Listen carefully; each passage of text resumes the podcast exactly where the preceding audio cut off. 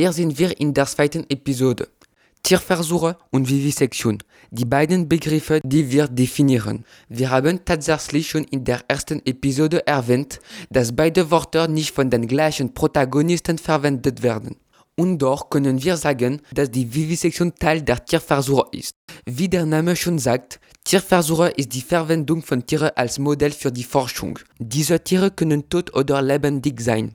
Jedoch betrifft Vivisektion nur lebende Tiere. Hören wir Herrn Reiner im Vergleich zu der Verwendung des Wortes Vivisektion. Also erstmal das Wort Vivisection ja. verwenden wir eigentlich äh, heutzutage nicht mehr. Ähm, Vivisection ist ein, ein, äh, ein Wort, das ja, äh, glaube ich, viel missverstanden wird. Also was wir, ähm, die Versuche, die wir machen, sind, orientieren sich eigentlich auch an ähm, Eingriffen, die auch am Menschen durchgeführt werden. Also wenn wir ein Tier anästhesieren zum Beispiel, dann machen wir das in ähnlicher Weise, wie dies beim Menschen durchgeführt wird ähm, und, und, und, und so weiter. Also insofern, äh, ja, Vivisection würde ich, äh, würde ich als, als Begriff einfach ablehnen. Wir haben denn gehört, dass das Wort Vivisektion nicht verwendet werden sollte. Es sollte sogar aus unserem Wortschaft abgeschafft werden. Aber das ist nicht die Meinung von Herrn Fournier. Für ihn gehört das Wort Vivisektion völlig zu unserer Sprache, um über Experimente am lebenden Tiere zu sprechen.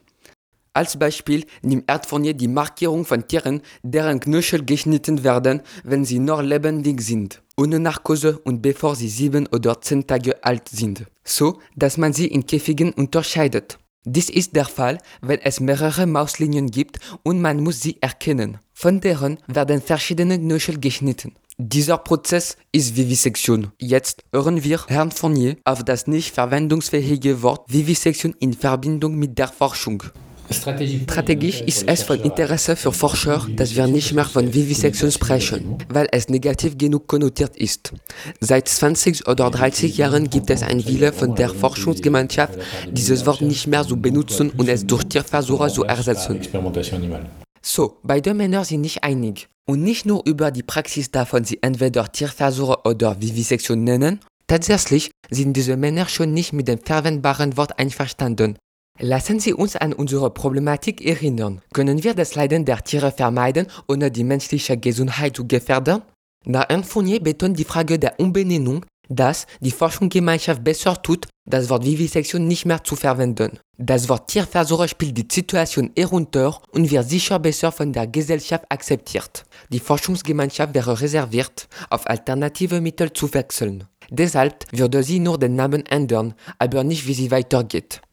Aber auch wenn es einen Mangel an Bereitschaft der Forscher gibt, um unsere Problematik zu diskutieren, müssen wir unsere Reportage fortsetzen. Wir werden die Nützlichkeit und die Zuverlässigkeit von Tierversuchen und alternative Mittel behandeln.